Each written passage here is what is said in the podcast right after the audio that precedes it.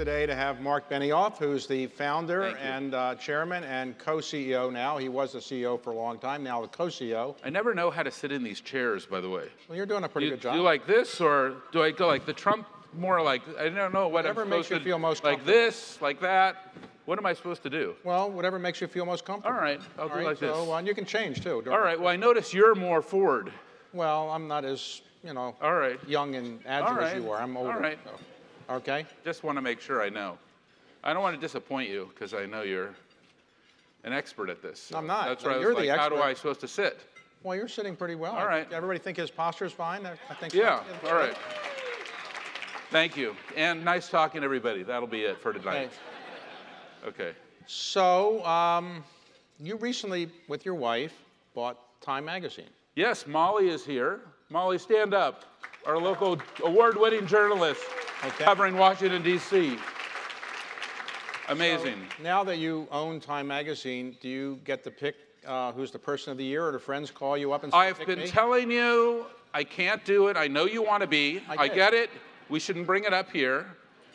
Well, maybe next. David, you're very, look, I realize you are a good candidate. All I get it. all but right? look, there's I, in, I'm not involved in editorial. You can go talk to Molly. She All can talk to so, Edward. like the- but you don't pick I can't. Look, you're a very. I'm sure you're a worthwhile candidate. Well, I, I get it. I, I think understand. so. Uh, okay. Yeah. So and you got that book coming out. It's cool. I, I do. Um, it's not awesome. as uh, going to sell as many as this book, but um, No, well, I don't know. Look pretty good. all right. Well, um, maybe it'll be on the cover of Time soon. You never know. Well, that So- you know. So, what Talk about to Molly. now? Why did you buy Time, by the way?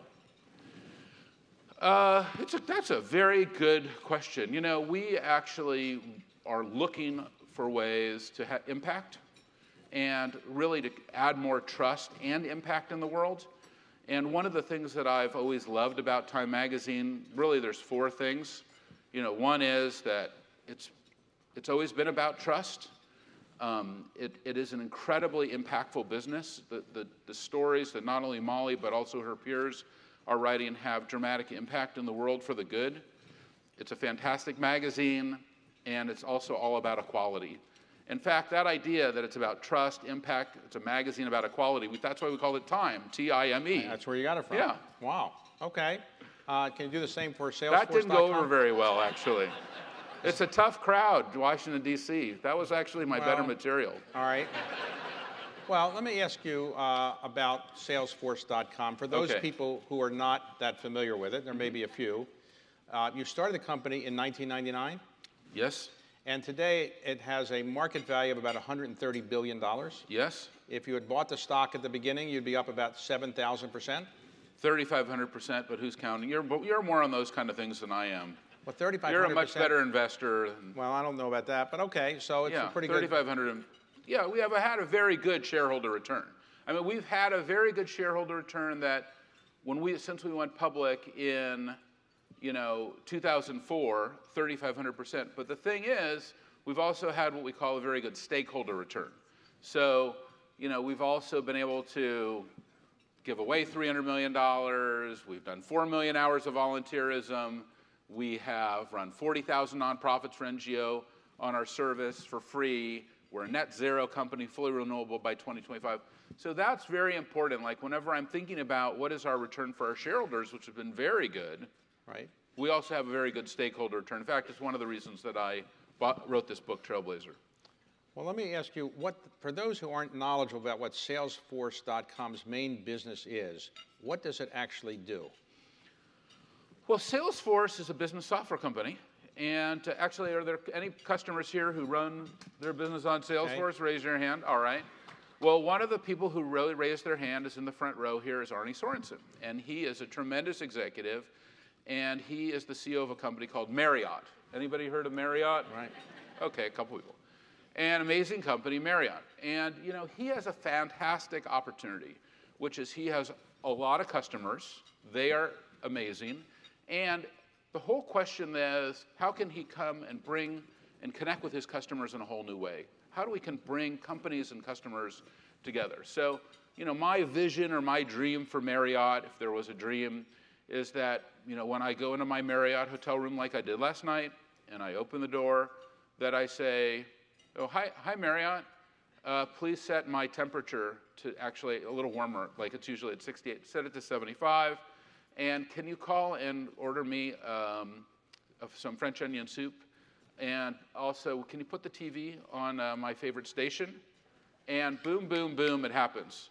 And typically, what happens when I get into a hotel room is, you know, I have to adjust the thermostat, and I never know exactly what. Have you ever had that experience? Every day. I don't know exactly. the TV's, every remote is different. You know, I got to look through the menu, got to find the menu. It's in a drawer. I don't know where the drawer. And then, but they know me really well because I'm traveling all over the world with Marriott. I know them so well. They knew when I landed. They have my travel itinerary. So I want to. I got a text on my phone. Oh, Marriott, thank you. Oh, um, do I want my sandwich waiting in my room? Yes. Oh, this is my digital key? Fantastic. So I get to the hotel, I have my key, I unlock the door, I get in there, they know me. On my way out, I get an email from them, hope everything was okay, here's the survey. Maybe I get an email from them a, a week later, it says, hope you had a good time. By the way, have you checked out our new place, you know, in this fabulous location? And off I go. And what he's doing is connecting with me in a new way, having a great relationship with me, having a one-on-one. It's the new loyalty. You know, they're the, one of the biggest loyalty points. And when we grew up, it was all about loyalty points, right? It's not about loyalty points anymore. Customer relations is all about having a one-on-one relationship. Another example is like Adidas. If you go to adidas.com and you buy some Adidas shoes, you know, some Yeezy, Yeezys from, you know, Kanye West, and you like the, you like the shoe, and then you get an email from Adidas, and then you, but the shoe comes and there's something wrong with it, and you have to call customer service and send it back. And all of those things, the sales, the service, the marketing, the email, the commerce is all 100% uh, Salesforce on Adidas.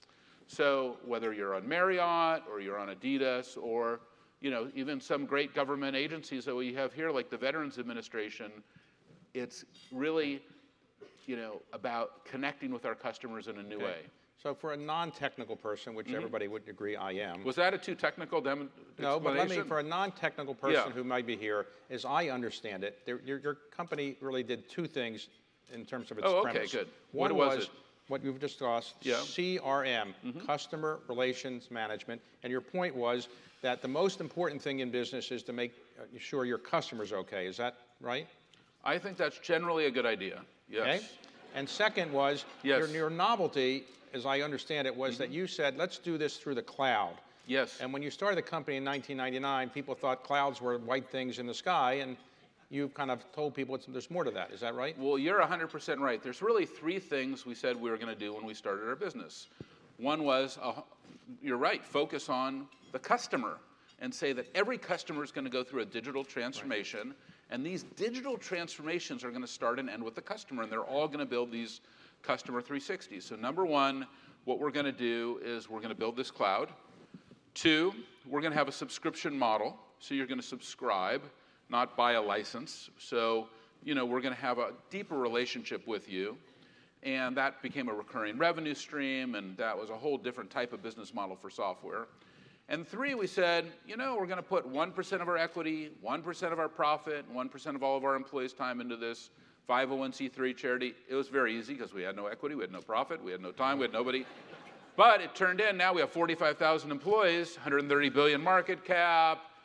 So we've been able to have that stakeholder impact. And so, yeah, we've, you know, that, that's why Salesforce is maybe a little different in that right from the beginning we said, we want to do these three things. This is really important to us. Well, you also, uh, from the beginning, as I understand it, from reading this book, which I highly recommend, Trailblazer, I've just Thank finished you. reading it. They all have one, so it's, they're ready to go. Well, okay, and you're going to autograph one for everybody, right? I will not leave between everyone is autographed. Okay. So Yeah, um, as long as I get it all done within 30 seconds of finishing the speech. the premise was that you wanted to build a company that was actually one that employees um, felt they were having a culture that they would be proud of. Is that essentially right? Well, you know, the, really how it all started was, you know, I was uh, working in another software company for a decade from 80 This is Oracle? Oracle from 1980, starting in 1986. And in 1996, I walked into my boss's office, Larry Ellison. Everybody knows who he is. He's been a tremendous mentor to me. And uh, I said to him, I really don't feel good. I am having trouble getting up in the morning. I just am not enjoying my job. I don't really know what's going on. And he goes, You know what you need to do? You need to take a sabbatical. I didn't really know what sabbatical meant. Right. You know, I thought it's some French word or something. But he wanted me to take some time off. So I did. I went to Hawaii, you know, near where Steve Case lives, went to Maumai Bay, rented a house, and kind of started to deal with myself. And then I came back, and he's like, You still don't seem exactly right. This was after 90 days. Take another three months off. So I said, Fine. So I went to India. Right. So I went to India, kept the stock vesting, everything's fine. I went to India, and um, I was touring India with a friend of mine who had just quit working for George Soros and was going to start his own venture capital company called Telesoft Partners. His name is Arjun Gupta. And we're touring, we're going to every city in India, New Delhi and Bombay and Bangalore and Puttaparthi. And we end up in Trivandrum, which is the Kerala region. You ever been to Kerala? Not there. Okay, well, if you like a good masala dosa, this is the where you go. And we're in the Kerala region. Right. In the backwaters of the Arabian Sea. And all of a sudden, we're invited into this ashram, which is like a, you know, it's, well, for, you know, it's like a synagogue anyway. Right. Okay. okay. So, just help bring you along. I got it. And the story, helping you come along with I me. I got it. But anyway. That's where they lost tribes so we're in Israel. I know, I know. I'm helping you. Okay. And so we're in the ashram, and um, uh, we're in kind of now, we're getting, you know, it's getting a little deeper in there, back room. There's uh, incense wafting away. We're talking to the guru. Now, in this part of India, all the gurus are women. And this woman is now lecturing us on spirituality and so forth. And all of a sudden, Arjun takes out his business plan. Goes, oh, well, let me tell you about what I'm going to do. Telesoft Partners. And he starts giving her, and she's like really interested. Uh, wireless is coming, and we're going to connect the world, and mobile devices are coming. And this is you know, we're there. This is 19. Uh, this is uh, 1996. So then she is listening really clearly, and I'm like, I think she's going to invest. okay. And then all of a sudden, she says this really powerful thing, which is she's saying it to him, but she's looking right at me in my eyes. And she goes, In your quest to change the world, don't forget to do something for other people. And at that point, my life kind of went like from this to this. And what happened was I realized that when I was at Oracle, I was working on the software and writing the software and marketing the software and doing all of these things during the day, but I was working in schools, I was doing philanthropy, I was giving back, and I had this desire to give back, but I felt I was kind of two people business person, Marc over here, and spiritual, you know, philanthropist Marc over here. And all of a sudden, I'm like, you know what? Why is that? I want to be one person. I am going to be the same Marc everywhere I am. And I want to be totally integrated. And that was a moment in time when I said, wow, when I start a company, I'm going to make sure that philanthropy and giving and generosity and these values are in the culture of the company from day one. And that was very powerful moment. So then I went back to work, and I am feeling better. I actually ended up coming here, very near here to Philadelphia. There was something called the President Summit for America's Future that Ray Chambers had put on with Colin Powell and the five living presidents having lectures on how businesses can be the greatest platform for change. And Colin Powell got up on stage and he said, and he's been a huge mentor of mine, and he looked right out in the audience, and I mean, he didn't know who I was, and I was you know, this is 1997, so I am 33 years old. And it was as if he was looking right in my eyes, and he said, CEOs of America, in your quest to, to you know, make money, don't forget to help other people.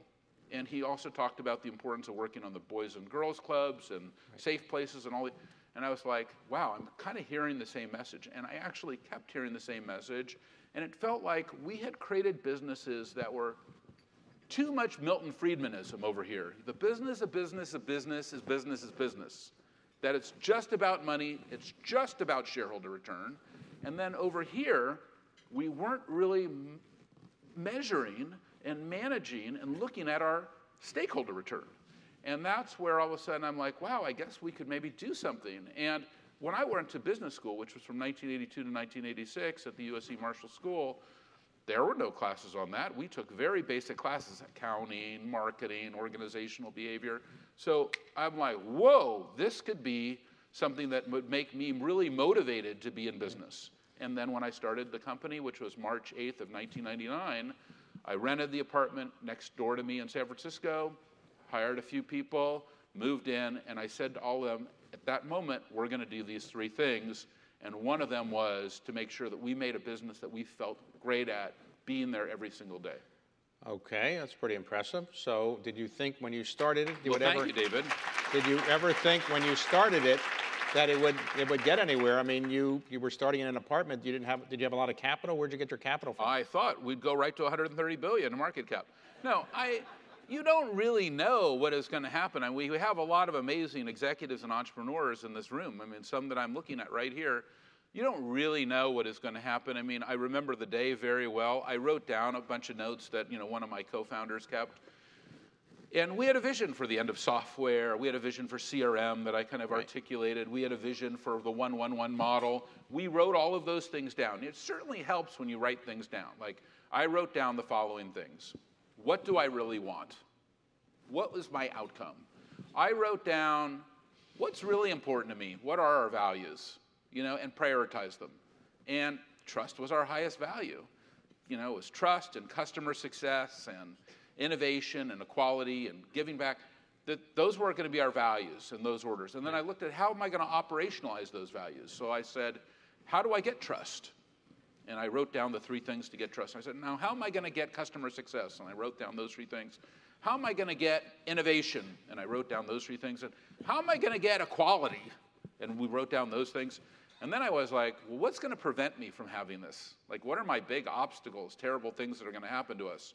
So I was like, well, what's going to prevent us from having trust? And there were nightmare things. What's going to prevent us from having customer success? What's going to prevent us from having, you know, innovation? And, and what's going to prevent us from having equality? And then finally, I did Deming. So if you remember, Deming in World War II did basically measurements. So it's the same thing. I said, how will I know that I have trust? What are the measurements? How will I know that I have customer success? What are the measurements? How do I know I'm going to have innovation and equality?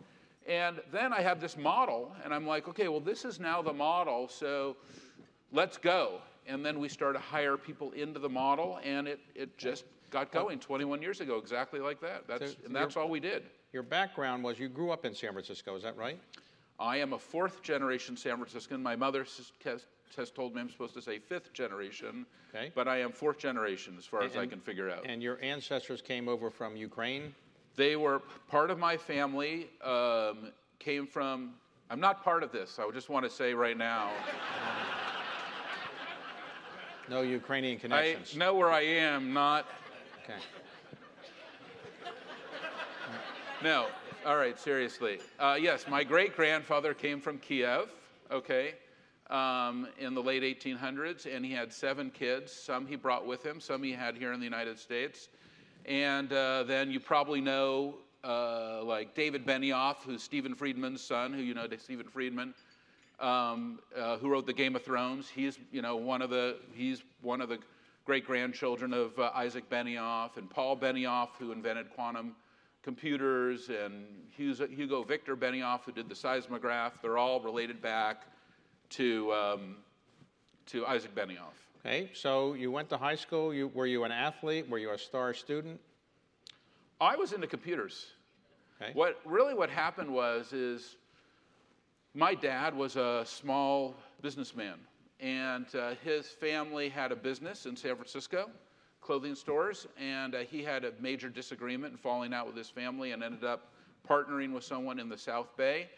And as part of that, um, on Saturdays, he, he had a Buick station wagon, and he used to load the clothes in, and we used to drive around the Bay Area delivering clothes to all the different stores.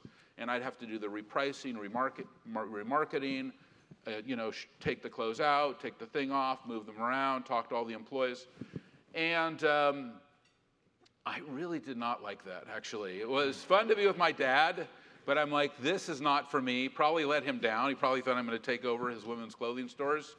And all of a sudden, I found computers. You know, I was in Radio Shack in 1979. I found probably he was there next to me. doing the TRS-80 Model 1. And um, I went and talked to my grandmother, and she, I said, You know, I'd really like to buy one of these. And she's like, Well, how much is it? I'm like, It's, well, it's like $400. She's like, I'll give you 200 if you can make 200. So I got a job at Kern's Jewelry Store across the street. And after school in high school, I was cleaning the jewelry cases. I got fired. I did a terrible job. But I did make the $200. Okay. I got the computer from her. I learned how to program. And when I was basically 15 years old, I wrote my first piece of software, How to Juggle, and sold it um, to a software company in Santa Barbara called Load Magazine. And I was in business. And that's when I went, whoa, I don't have to work in the clothing stores. This is amazing. When I was 16, my grandmother's, the, my birthday present from my grandmother was she gave me her 1970 Oldsmobile Cutlass four door, and she repainted it, and it was totally great. And what let me do was I, used, I could drive to Morgan Hill to a software company where I got a deal with them uh, to write software for them. And I wrote a bunch of software for them and then for another software company called Epyx. And um, by the time I got to college, I had written 10 software titles. And I was making maybe $1,500 a month, which for in high school, it's really good. So then I'm like, this is amazing. And then something crazy happened to me, which is I'm in college at USC, I'm writing my software, whatever, and the Super Bowl comes on in 1984, and I'm enjoying the Super Bowl, and there's this crazy ad that 1984 won't be like 1984, and this Apple. And I had used apples, but I was never really that into the Apple. In fact, a friend of mine, I was kind of running my Apple programming division, and I did Atari. And I'm like, "Ah, maybe I'm going to have to do this Macintosh. So I bought the Macintosh computer and set it up just like they did. As a software developer, actually ended up having to, you know, make a big financial commitment, and it didn't work. And I called them and talked to the head of evangelism at Apple. His name is Guy Kawasaki. He's kind of turned into a famous person. And I said, You know, I'm 19 years old. I just put all my life savings into your computer to write software, and it doesn't work. So why don't you explain to me why that is? This was in May of 1984 at that point. And he's like, Why don't you come to work here this summer and help us fix it because we're having some problems? Okay? And I was like, What was that? And he's like, We're going to hire you as an intern into Apple. And I'm like, Okay, where are you? Well, he's in Cupertino, like it's a 15 minute drive. It's actually right next to my father's store. Okay. So, so I go there, I show up for work. There's a motorcycle in the lobby, there's a pirate flag on the roof, there are people running around frenetically. They show me a cube. There's a refrigerator full of Odwalla juices. Steve Jobs is running around. I'm like, this is really cool. and then um, the, uh, I, I sit down and I'm like, whoa, none of this actually works. So I'm like working on some things. I go, wow, I don't know how to get this to work. You know, this is actually, I'm now writing in what we call 68,000 assembly language, which is I'm not doing basic, I'm doing very deep machine language code on the metal of the computer, and it is not working. And I do not have a computer science degree. I am a business guy. I was have business. I'm in business school, self-taught in high school. So I go to this executive named Steve Capps, who's very highly regarded, and I'm saying, I can't figure out how to make this work. He's like, Oh, you just forgot this one thing. And I'm like, well, thank you. And then I went back to my cube, and all of a sudden I got my games running and my example code, and I ended up starting being able to teach others how to work on this Macintosh. And then what happened was uh, my phone rang, and I said, hello? And I said, yes. Who's, oh, this is Henry Singleton. I'm the chairman of Teledyne. I said, okay. And I've got your sample code, okay? I'm on the board of Apple, actually, so you need to pay attention to what I'm saying. All right, I'm paying attention now. You need to help me get this running. I'm writing a chess program. And I'm like, okay, whatever. And then he starts saying, well, what are you doing there exactly? I'm like, I'm an intern. I don't really know what I'm doing. And I go to USC. He's like, you go to USC? I live in Bel Air. Come over and see me, you know? And so then I went down there, I got very inspired, and he really inspired me about building a big business. And that was like a real awakening for me that here was this kind of mogul. Henry Singleton had built this, you probably knew him or met him, I mean, and I'm not trying to classify you actually in any way. but, you know, he was amazing. And he, I all of a sudden got a Business Week cover, and it's like he was on it, and it was like a strategy linked to cash flow is failing. And whoa, Henry Singleton. And I'm like, wow, this is like big. He's like on the Forbes 400 list. And I'm like, really learned a lot from him. And then I kind of got back up in, in college again, and then getting ready for my internship for my senior year, and I decided I had to stay in LA because I had missed some classes and I was doing some work, but I still worked at Apple in Los Angeles for a group called PCMA. And during that time, Steve Jobs got fired. That was very traumatic for me. I went down to a sales conference in San Diego, and the CEO of Apple, John Sculley, was on stage crying. Another guy who was a huge leader there, Bill Campbell's very famous in my industry, got up on stage, was hugging each other. And I'm like, wow, this is really powerful. What's going on? And it started to influence how I thought about business. And then as I got ready to leave USC, I went to my manager and said, What do you think I should do with my career? And he said, You shouldn't stay here. You should go to work for Oracle.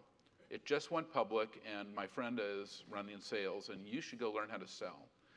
And then I'm like, Are you sure? And he's like, Yeah. And then I went to, back to college, and I'm at USC, and I'm finishing up my entrepreneurship program. And one of my main teachers, uh, uh, Dick Buskirk, came up to me and said, You need to leave this software business thing. And I had written this business plan on online networks and some things like, you know, and I, this was the time, 1986, when you could see online networks were really going to happen.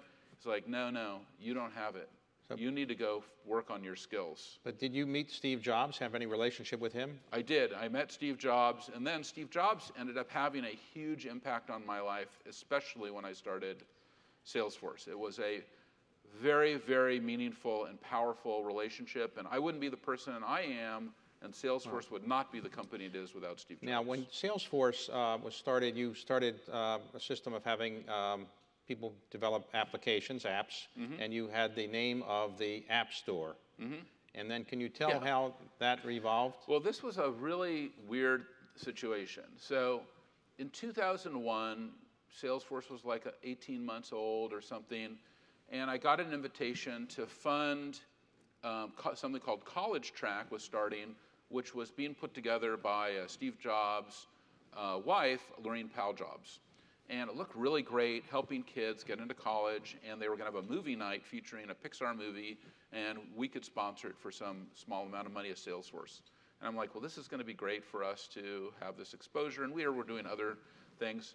So said, great. And so we ended up doing it. And then there was a dinner afterwards. And I was like, oh, this is going to be some incredible, huge dinner.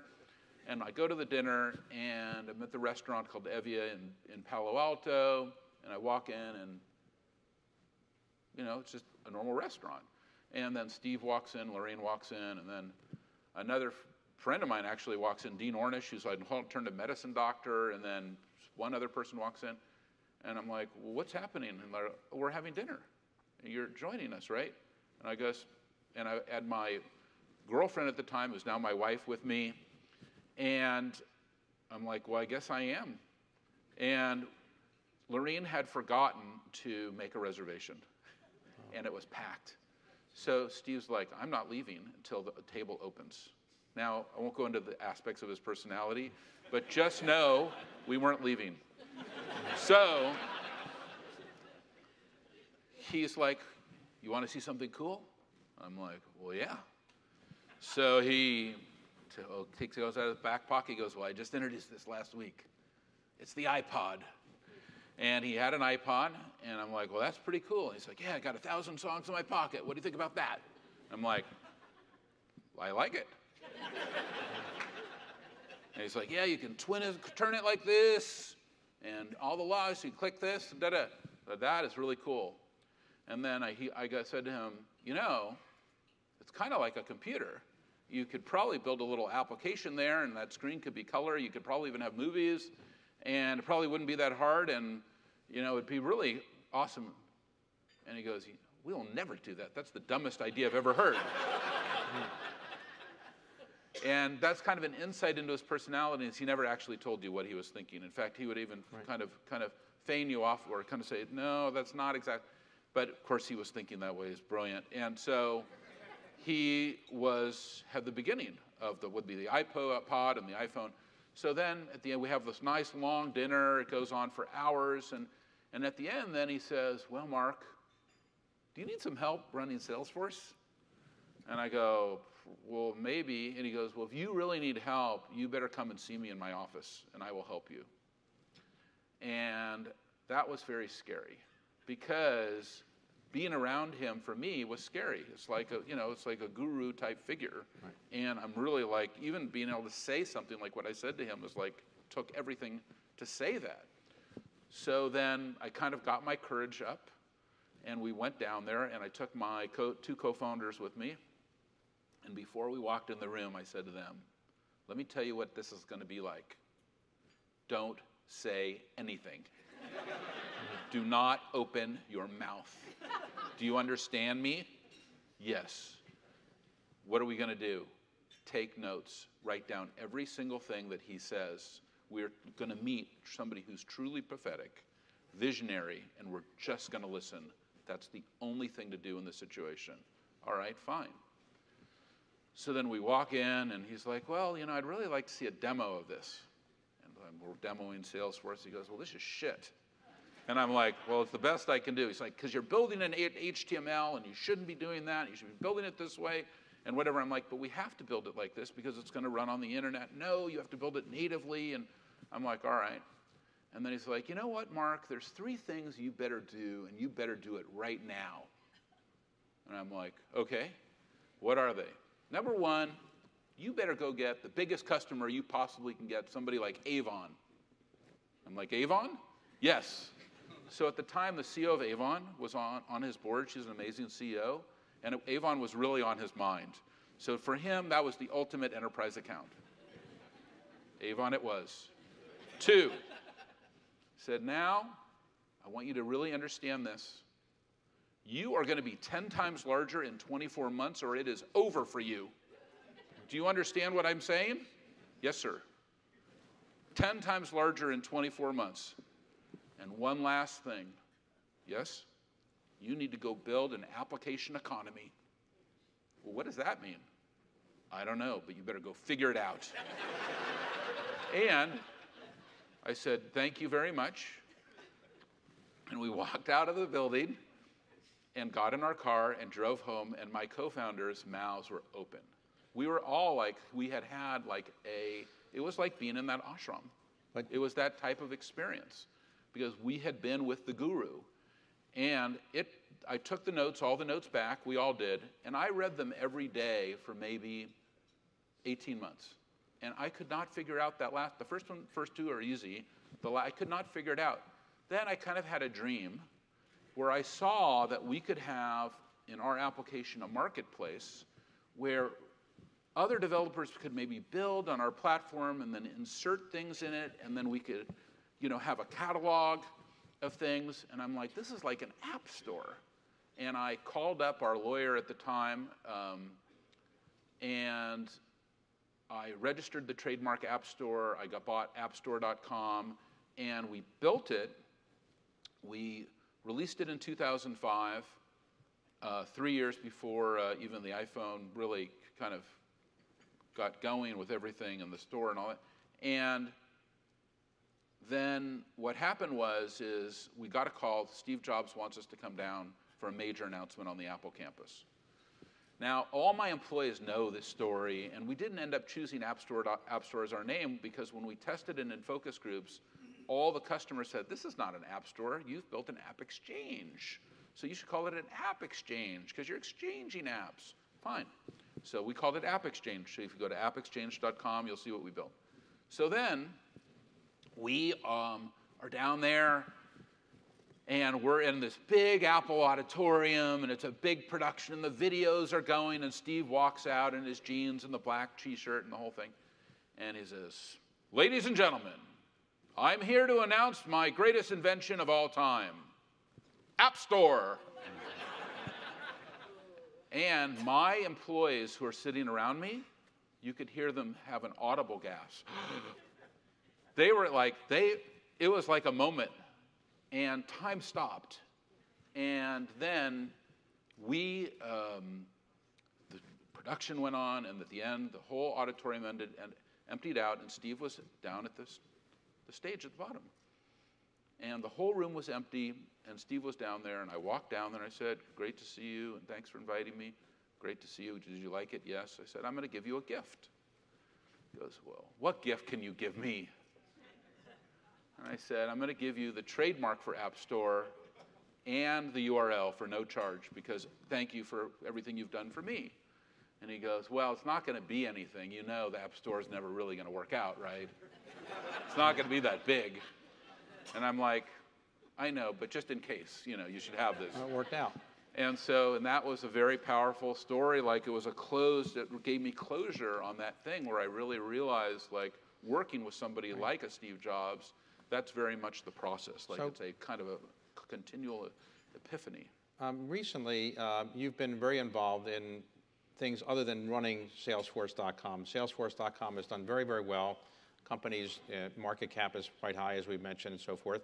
But you've been a leader in certain issues. For example, when Indiana decided to um, change its laws relating to uh, L- uh, lesbians, uh, bisexuals, gays, and so forth, um, you we call it LGBTQ. Right. Yeah. I know. All right.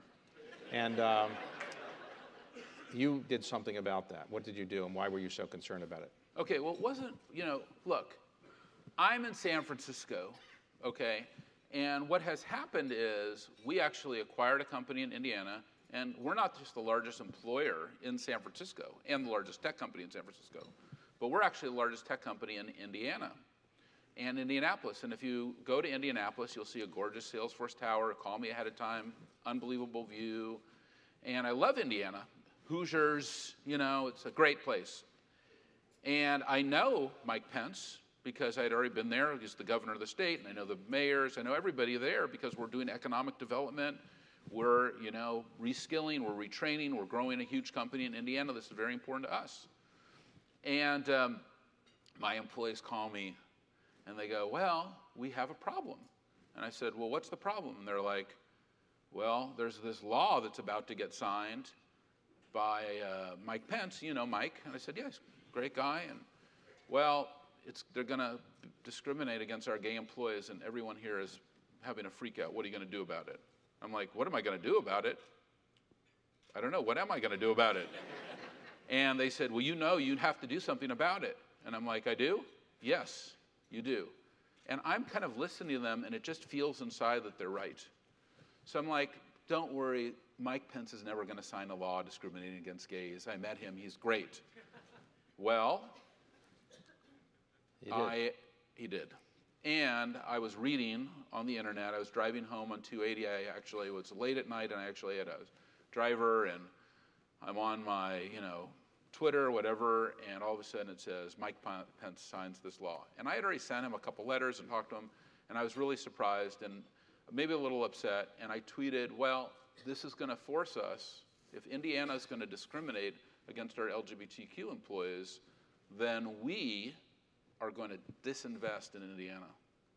Because how am I going to bring my customers there and my employees right. there? And how am I going to hire and make a great tech company there? If they're discriminating against LGBTQ employees and customers and everybody else. And that opened a door. And by the next day, every other company like Cummins and Eli Lilly in Indiana and every, hundreds of other companies, even companies all over the world, said, We agree with Marc, we're also going to disinvest. And Mike Pence called me and said, Well, what are we going to do? And I'm like, I think we're going to have to issue rolling economic sanctions against the state of Indiana. and he's like, Well, what does that mean? I'm like, I don't know, but I think it's going to be bad. And he's like, Well, what should we do? I'm like, Why don't we just resolve this? You know, we know each other. This is not that hard.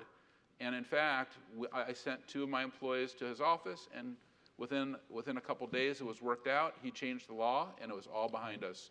Right. And by the way, I think that's how it should work anyway. You know, it's very easy. Now, you did a similar thing. Um, you did a similar thing not long ago when uh, in San Francisco there was a tax that was proposed uh, to help pay for homelessness, which is a big problem in San Francisco. Mm-hmm. Most CEOs in the tech world said, This is crazy, we're against it. You said you're supporting it and you lobbied for it and it actually passed. Why did you get so involved?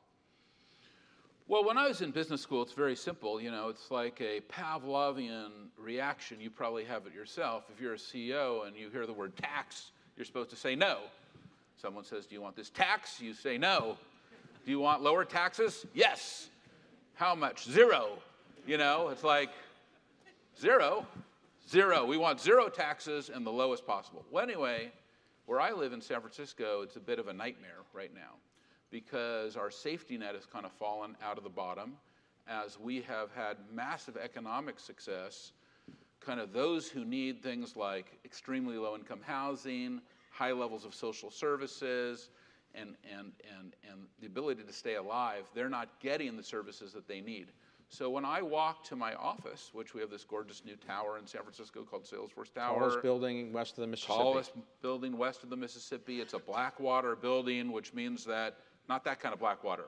It's a, it means the water is re, recycled, you know? It's like environmentally friendly. It's a great build, gorgeous. Come visit top and your, tower. And your office is on the very top floor, right? I don't have an office. Oh. I don't have an office anywhere. I just had that question yesterday. That's so interesting. What did you do with the top floor? Somebody asked me if I have an office in the new Time offices, and I'm like, I don't have an office anywhere. Should I have an office? I just think that wherever I am okay. is my office. All right. This is my office right but now. But you did something unusual with the top floor that usually people don't do at the top floor. The top floor, really, we said, this is so gorgeous that we did this also in Indianapolis. This is so gorgeous that everybody should have access to this. And we're going to work here during the day, but at night, nonprofits and NGOs can use this for free. They all need amazing event space, and they never can get it, especially in San Francisco, even in Indianapolis. And so we've been able to, to give back and scale in millions and millions of dollars because they just right. come and use our facilities when we're not using them. And that just seems so easy, so we call it the Ohana floor. Ohana is the Hawaiian word, Steve will tell you, for family. So they come to the Ohana floor. That means it's, it's, it's a community service. We're giving back. Of course, at, during the day, we need it for meetings and so forth. But at night, okay. you know, they can have it in on the weekends. But during so the uh, now in the tech world, you're a little different than some tech CEOs. You're a little more outgoing, I think you would. Say. Oh, we say. didn't finish our Prop C story. Okay, we'll have finished. Yeah, so I'm on my way to this gorgeous building. All right.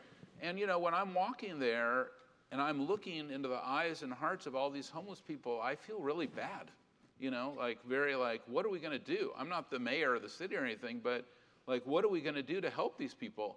So we've been working for years to do homeless services and private philanthropy, and some have been very successful. We've been able to move hundreds of families off the streets, especially mother-led families, where we figured out a program called, you know, Heading Home, um, where these families basically get scholarships where they can get a place to live and they get services to get back in society. And hundreds of families have moved off the streets, but we have 8,000 homeless people on the streets in San Francisco. So I can see we need a lot more money. And so all of a sudden, a group of people who are the top homeless advocates and most brilliant people in homelessness, including the University of California, San Francisco, and scientists, medical doctors, come up with something called Prop C and that is to direct a certain amount of money to the homeless. But it is a tax on business, a half of 1% of revenue, but only for the top 50 companies. And the top three you may have heard of Salesforce, Facebook, and Google. We can afford it. So all of a sudden, I'm like, you know what? This probably makes sense. It's probably about $10 million a year for us, but it's going to be a, a negative factor on our business if this gets worse. So I just said, let's support it. And when I did that, that was like hearsay that people could not believe that a CEO would support a tax. And in fact, some CEOs of other tech companies got really upset with me. Right. Very upset with me. and it became a kind of a nightmare for me where all of a sudden I got on the front page of the, of the New York Times where it's Benioff versus this CEO and Right. so forth. And I'm like, this is a very small amount of money, and we are making billions, like you mentioned, 130 billion. We can take a tiny amount and help clean up our city. This is what we're doing in business. We can have a great shareholder return and we can have a great stakeholder return. We can do both. We have a lot of economic power. We have a lot of resources in our company. It, and, and if we're constantly maximizing, you know, shareholder return, then we may actually impact our business quite negatively because what happens if the homeless situation goes awry? What happens if our public schools go awry? What happens if the environment goes awry?